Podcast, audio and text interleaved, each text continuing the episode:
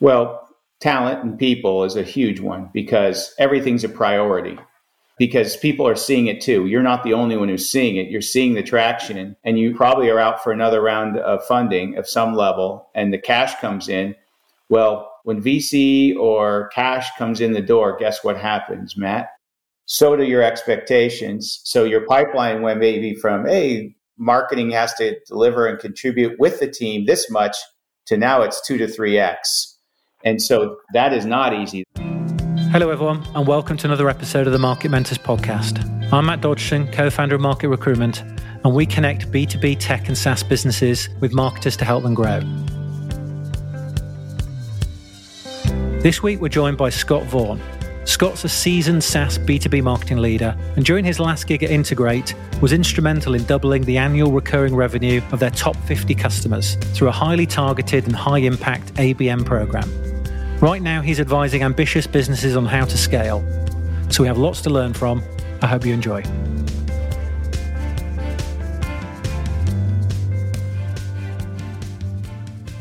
Welcome to the Market Mentors podcast, Scott. Thanks for having me. Here we go. We're going to get some mentorship rolling. Indeed. Now, I love a playbook, so I'm excited to get stuck into this one. But before we do, I'd love to know what your relationship is with scaling B2B SaaS companies. Yeah, it's something I've done, you know, different ways throughout my career, but certainly with the change in the models to more of a SaaS, software as a service, and a recurring revenue model, I think that's adapted playbooks and go to market strategies. So I've been fortunate to do that the last decade or so in different ways. And Matt, what's unique, I've done that for companies I've worked with, including my last one, Integrate, and my team. But I was also, because it was in marketing technology, working with those companies. So you get a front row seat to many different companies and many different leaders and how they're doing it. So there was mentor and mentee in this situation. We're all trying to learn and figure this out.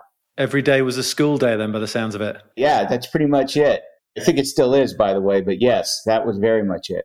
Oh, good stuff. So, when we're talking about startup, then, how are we sort of defining the different stages of what a startup does when it grows, then, from really starting out to actually a high growth business? Well, I think that's a smart question, and you don't really realize it until you're kind of through the looking glass or until you've gone through it. But the way I think about it is, is really the market and customer traction how I think about the stages and then therefore what's the plays, the programs, the role of marketing and the role of go to market in those phases. But that's what you have to determine. And it can be tough because if you go to founders and CEOs, they think they've got product market fit. Here we go. We just need pipeline, pipeline. That may not be the case at all. And we'll talk a little bit about the things you have to do. Or you may get a VC who's, man, this business is not going or growing. So the pressure's on you all of a sudden to do this and the team. Yeah. So the first thing I really think about is identifying where the company is in the market. Do you have product market fit? Does the product that you have have enough traction and understanding what pains or problems or opportunities is it solving or enabling in the markets that you serve? And you should be in the product market fit 50 to 100 customers and are selling to mid-market and enterprises. Hmm. If you're selling to small business, obviously that number has to be higher because you have to validate that you have the right solution, you're selling to the right ideal customer profile in general.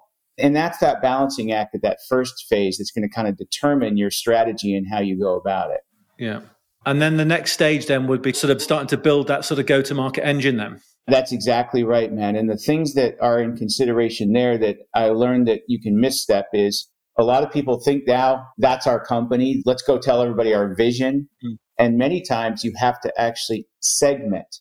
That segment means picking a couple of markets or vertical markets or a couple of use cases or problems you solve and do them really well. That's how you begin to scale. Mm what happens to a lot of companies is everybody needs this, or you start to sell to everybody or think that you can sell to everybody. And that's pressure to get pipeline. Hmm. You're hiring sales at this point. You need to feed the system. And so you try to turn on that engine to go too broad.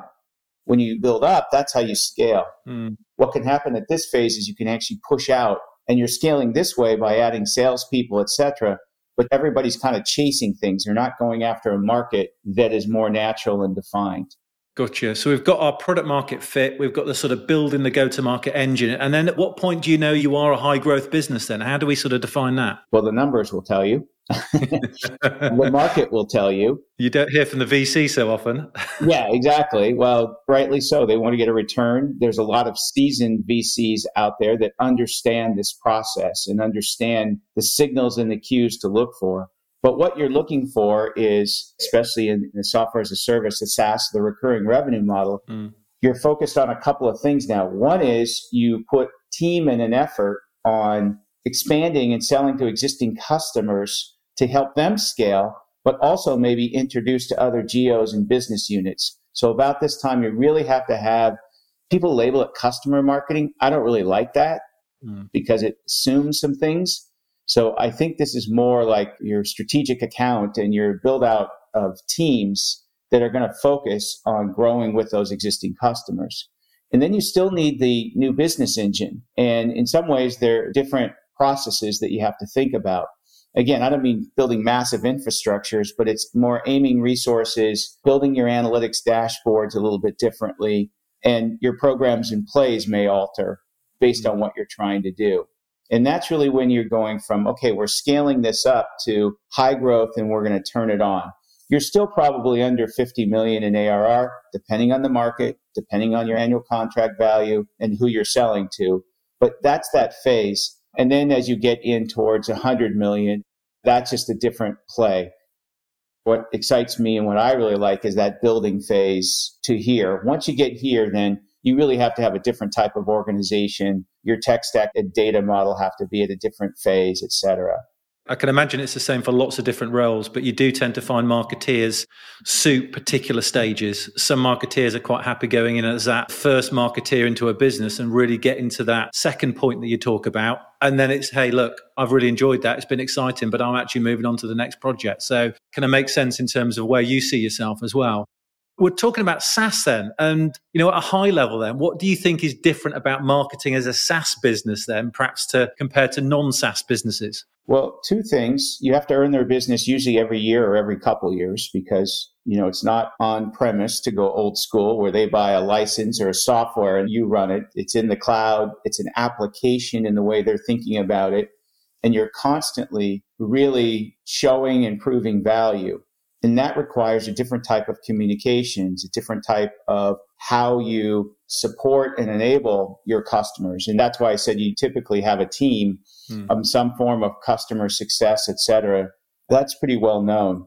But I'll step back, Matt, just a little bit, just to maybe give some differences in how you go about that. In those earlier phases, the leadership team, VCs, CEOs, they would want to put in a playbook that says, here's how you build pipeline and demand. And a lot of it's lead based. Sometimes they don't really care how it's built, but that's what they want. They want outputs because you're hiring salespeople. Mm. In those beginning phases, what I learned is you really want to go out and as you build your go to market value and your story and define and narrow in on those use cases that are going to help you get to the next phase where customers see the problem and you become the solution for that the first thing is you want to go out and try to find who are the advocates in this space, in this market. And it may be new, so you may have to pull them from the periphery, but you really want to be able to talk to those people who are the influencers. They could be analysts. They could be prolific bloggers. They could be your first customers who really get this new thing. Hmm. It could be prospects. So you may not be a customer, but you know they really get it. You want to bring them onto your team, so to speak, and you want to work with them to get all of that right, to get the go to market, to make sure you're communicating the right things and the right value, because then they become advocates and that builds from there. That's something that really has worked. And it could be the top 20 people or the top 30 or 40 people. Hmm. As a CMO, I spend a lot of time with that group because I want them to help us shape our company and get it right. And by the way, in many cases, they become customers or referrals out of the gate because they believe in the mission. Hmm. And that is very different than turning on a demand and a lead engine where that requires a larger team. It requires a lot more content. It requires a lot of things. Hmm. Not that leads are wrong. You're still building that engine, but that engine isn't at the arrow, isn't at the tip of what you're doing in your go to market. Mm. And if you've done this right and you're working in market and you're understanding what the drivers are, you're also not trying to serve, as we talked about earlier, 10 different segments. You want to get two, three, four segments that you know your use case matches, that you can really get traction and focus on not just winning business, but adoption, usage, and ultimately advocacy, because that's how you build. It's so much easier to build when people tell other people. Well, you're amplifying the message, aren't you? You know, especially as a sort of small team. If you've got a tribe, so to speak, it's a bit like Seth Godin's book, isn't it, about a tribe? But if you've got a tribe, then that tribe can almost be your voice, really, in the markets. That's a good analogy. And maybe it's the new version of a tribe that becomes your community. Mm. Because they all talk to each other in most segments and markets. They're talking to each other and back channeling and comparing notes. And today, with networking and all the things that you can do, so that stage is often skipped because you can get caught in that trap and everybody wants to build funnels and all of these things, which are really important, but you have to get traction. And that can be as simple as product market fit, maniacal focus to the right use cases, to the right market segments, and then building the advocacy around the people that can help you get through that phase and get your product more into adoption and advocacy and people talking about it. That makes sense. So, if we pick the sort of company stage, then perhaps if we're talking about a SaaS business in the very early stages, let's say, for instance, you or a marketeer is going in there to set things up, the first marketeer that businesses had then, what would you be thinking about? Because these roles are some of the toughest roles out there. You're time poor, you're resource poor, but you've got a huge amount of expectation. Well, one caveat today, got to be pretty bad if you can't get funding. There's almost $300 billion in funding year to date. Yeah. Just as an example, there's been 275 billion in IPO as of September, 309 companies. So all that being said, let's just say you're the first marketeer in. It's hopefully not a CMO. It's that first stage where you're going and you're getting a customer base. If I'm playing, I'm the executive or I'm an investor, I want a product marketeer and I want someone who's more well rounded in building out some fundamental marketing things. So it's typically maybe a team of three to five to get started, all depending. It may be that it already has some product market fit and it has enough money behind it. You may go to eight to 10, but you're typically not bringing a CMO in at that stage. You're bringing in more hands on with leadership so they can lead. And product marketing is critical. Why? Those use cases, yeah. getting that to product roadmap and not trying to build everything, build what's going to get those use cases maximized and that adoption in play, always with a vision and a roadmap that can be altered, but that is so critical in that discipline. Hmm. It's when you get that product market fit that's there. I think that's when you want your more senior executive to come in for marketing when you really need to build out the go to market engine, which requires many moving parts including your story, including more of a content engine that can scale, including taking your tech stack and infrastructure to the next level, how you use data, hiring the organization that probably scales from six to eight to 10 to more up into the 14 to 20, mm. where you start to have dedicated web team. We have a dedicated corp com team. So you can see those things happen to support this next level of growth and to accelerate what you've built in those first handful of years or earlier if you hit the slipstream, if the company takes off faster. Yeah. Well, it's interesting hearing you talk because you can tell you're West Coast America. There's investment in the UK and Europe, but a lot of the time there just isn't the same sort of investment. So when you talk about sort of going in as sort of three to five, which makes total sense, by the way, a lot of companies that we speak to who have had funding will start off with a single marketeer and kind of build out from there. That's not unusual. And by the way, one person or something like that is okay, but it's not an army of people that you're hiring. No. You have to be a Swiss Army knife and ability to understand and do some fundamental marketing. And to me, it's also focused heavily on things like sales enablement and getting your basic story down and beginning to find those use cases. It's even more important if that's the case where you're not going to go on a high growth run early that you focus marketing's energy. It's interesting that you say that. So when you say focusing marketing's energy, what do you mean by that? Because some people might think of it as, okay, well, I'm going into a new business. I'm going to experiment and experiment wide and see what works. How would you sort of tackle that? If it's that early, the way you're describing as one marketeer, that really focuses on getting your product market fit, your unique value propositions, and your use cases. Hmm. And that may take a little bit longer. If you're only hiring one marketer, you haven't felt the lift of immediate traction. So you're right. It's more research oriented. You still are looking for advocates and feedback. It may not be at the same scale and it may not be 30 or 40 people who are advocates and can help you move your company and your market segment forward, but it may be 10 or 20 that you want to get on your team that are genuinely helping you and you're asking for feedback to take that in and get direct interaction. Hmm. You also probably are going to be a little bit more focused on sales enablement in the scenario, Matt, that you outlined, where there's one or two marketeers and you're not in that growth phase. Why? Because your salespeople, hopefully you hire, also have relationships and they are going to go to their customers that they've worked with over time. Again, not all businesses, but this is the ideal scenario but marketing's going to have to ramp pretty fast these days. That's the difference between today and two years ago. Yeah. I said, I've altered my playbook. Well, let's take a look at that scenario. We go into lockdown nearly two years ago. The buying and the selling process changed because of it. The salesperson's not, hey, I'm going to be coming through Southampton in a week. Do you have time to meet? That's not on the table. So the world's gone more digital the buyers who used to meet in a conference room to discuss and do the parameters of what they needed are all working remotely and they may not be as connected. There's so much more digital and many digital touch points.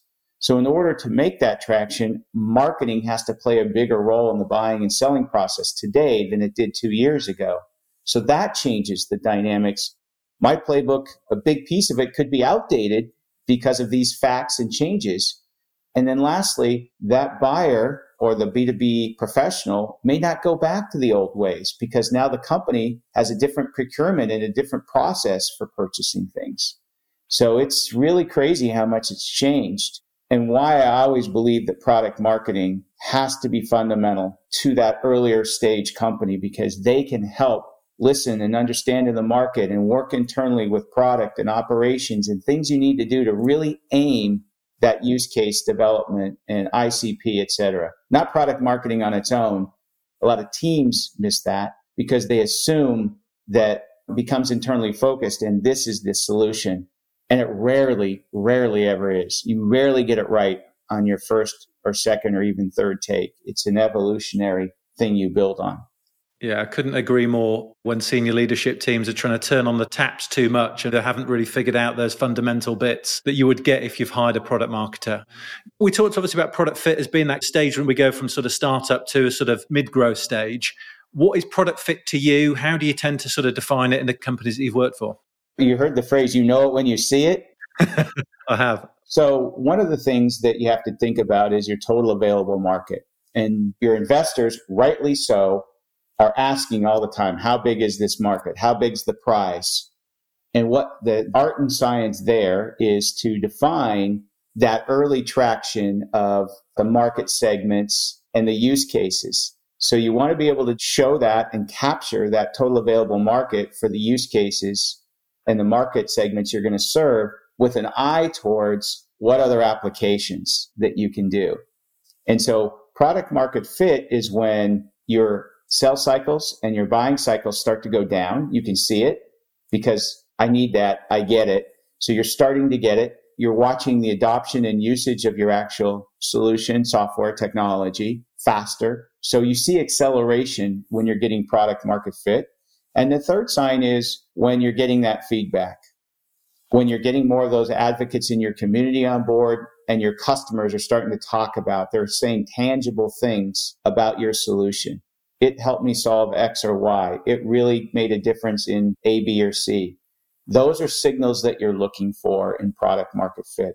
Once you know that, then you can open the spigot, so to speak, hmm. and be more assertive and aggressive in going after those market segments. And that's where the more traditional, when we talk about demand gen marketing, starts to kick in okay, let's turn this up. You probably have added some deeper digital talent or deeper demand talent. Your probably marketing team goes from a single person to another person who does analytics or data science. Again, you can start with this if you have the right funding and everything's in line, but you have to build into it. And what about the tech that kind of supports a bigger team then? At what point would you start thinking about that? Earlier on, or this sort of stage when you're starting to sort of open up those taps? Today, really early on. Hmm. The difference today is, and I don't know if it's changed, but I think we're much wiser. A few years ago, we would go, hey, we have CRM, a marketing automation system that does some email, and we have a couple of tools. Today, we have much more savvy marketers who are coming in. But the difference that I learned in this case is I would build from the company out. What I mean by that is whatever systems I put in in marketing must talk to all company systems. Okay. Because oftentimes you're under so much pressure, you're feeling it like we need pipeline, we need this, we need that. You go, forget it. I'm just going to put in my marketing tools and systems that I know, which is great because you have to make traction, but there's no thinking about how they connect to finance and operations and how about the product input I want to get into my systems? So I know product market fit. I know what customers are doing. How about customer success? Do you want that data in there? Because I know in a year I'm going to need to be able to run my programs in place for my existing customer base because expansion is a big part of our lifetime value strategy. Mm. So that's the difference, I think. And many marketers think about that today more cognizantly because you can't have silos. You have to be integrated today. And I think that's a big difference between three or four years ago and the lessons we've learned. No, indeed, indeed. And when we're sort of getting to that mid market stage, then, how does a sort of marketing team look to you in terms of structure then? What I see happening, your product marketing is probably built out by solutions. You have field marketing in place now that is working in the regions in market with the sales teams locking arms more aggressively. Your corp com team is a bit more rounded out. So you have a team working with the analysts. You may have your website in that. Your digital team has deeper talent and more specialty. So there's maybe specialty that works on social, that works across search, that works across third party paid media you just start to see that more depth is brought to that team as you hit there. And there's no playbook for the exact rules on that. It's thinking that happens. I would say though that you start to see things that are more account focused and more data rich a lot earlier today. Yeah. There are tools that are maturing out there you can bring in to help you really build your database, to really help you build your intelligence and signals. And man, today, what a difference. We can actually activate some of that. So that may more in the future impact a little bit more tech centric and data centric earlier in this process than seven or eight years ago when I went through the process. And that's because there's more predictive intent. There's things that can be used. And if you can do it, you're building really good habits out of the gate. But that's tough. That's a tough call because you have to have the right amount of funding and support and have locked arms with sales and finance and even the executive team to be able to do that. That makes sense. And you talked about obviously having product market fit. You know, you're getting stuff back, your sales cycles are faster, deals are coming through, the pipeline's bigger. It all sounds too easy in a way, but that must be more challenging in certain aspects. What is some of the challenges of perhaps being a marketeer for that kind of business where you've hit that product market fit and you know maybe the expectations are going even higher. What are some of the challenges there then? Well talent and people is a huge one because everything's a priority because people are seeing it too. You're not the only one who's seeing it. You're seeing the traction and you probably are out for another round of funding of some level and the cash comes in. Well when vc or cash comes in the door guess what happens matt so do your expectations. So your pipeline went maybe from, hey, marketing has to deliver and contribute with the team this much to now it's two to three X. And so that is not easy. That's a huge challenge. And that's when you're getting into this scale mindset.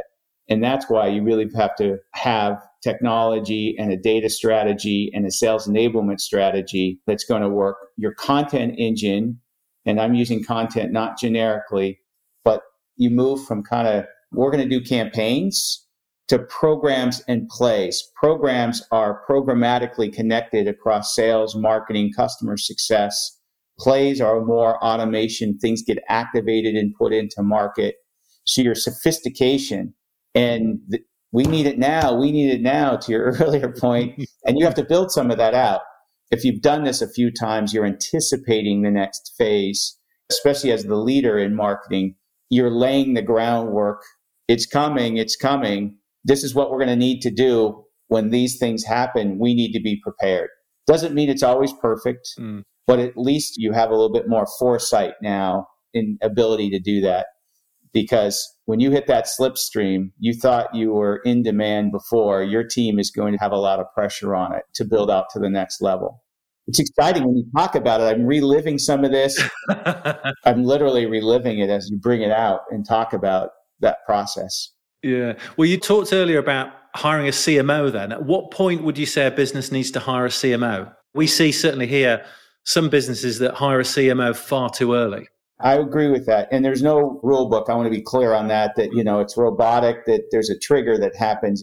But the feeling is, I think when you really need a strong, full integrated go to market strategy, mm. you have customers and traction. It may not be pure market fit, product market fit, or the team may think they have product market fit, but you need a CMO to make sure that they are the organizing mechanism to work with sales, to work with the executive team to build out a cohesive go to market that maps to your product, that identifies your market segments, your ideal customer profiles, and today, ideal customer accounts. Mm. And that engine is in place. When you're starting to anticipate that, that's when you want to bring in a CMO someone who can lead that effort and be more holistic and connect all of those individual pieces. Mm. Earlier, you're a marketeer. So you're really focused on really strong marketing functions. Mm. It's typically demand and communications and sales enablement. So there's some product marketing in there, but you want to really be able to get that traction. And again, that is looking and seeing and feeling. A lot of CEOs, though, are pretty good at this, I would say, as a general rule. Yeah. And you talked a little bit about CEOs there, which is sort of leading on to the next question a bit. But, you know, that relationship between the senior leadership team and marketing is ever so crucial these days. What sort of tips have you got for people who are perhaps landing into maybe their first CMO role or their first leadership role within the marketing team to make sure that's properly in place? You have to earn your seat at the table every day. I wouldn't take that role unless I had a seat at the table. I may fumble it once I get in there, but you have to have a seat at the table. Marketing, not just as a profession, but as a function of your company, because of that change in the buying selling process and how noisy most markets are and how overwhelmed B2B professionals, buyers are, marketing is just a critical function. So, one is the more cross discipline that you can be, the better. So you don't have to do all the jobs necessary, but you have to understand the function of how to unleash product marketing, how to unleash and when to unleash corporate com. How do you build a demand engine?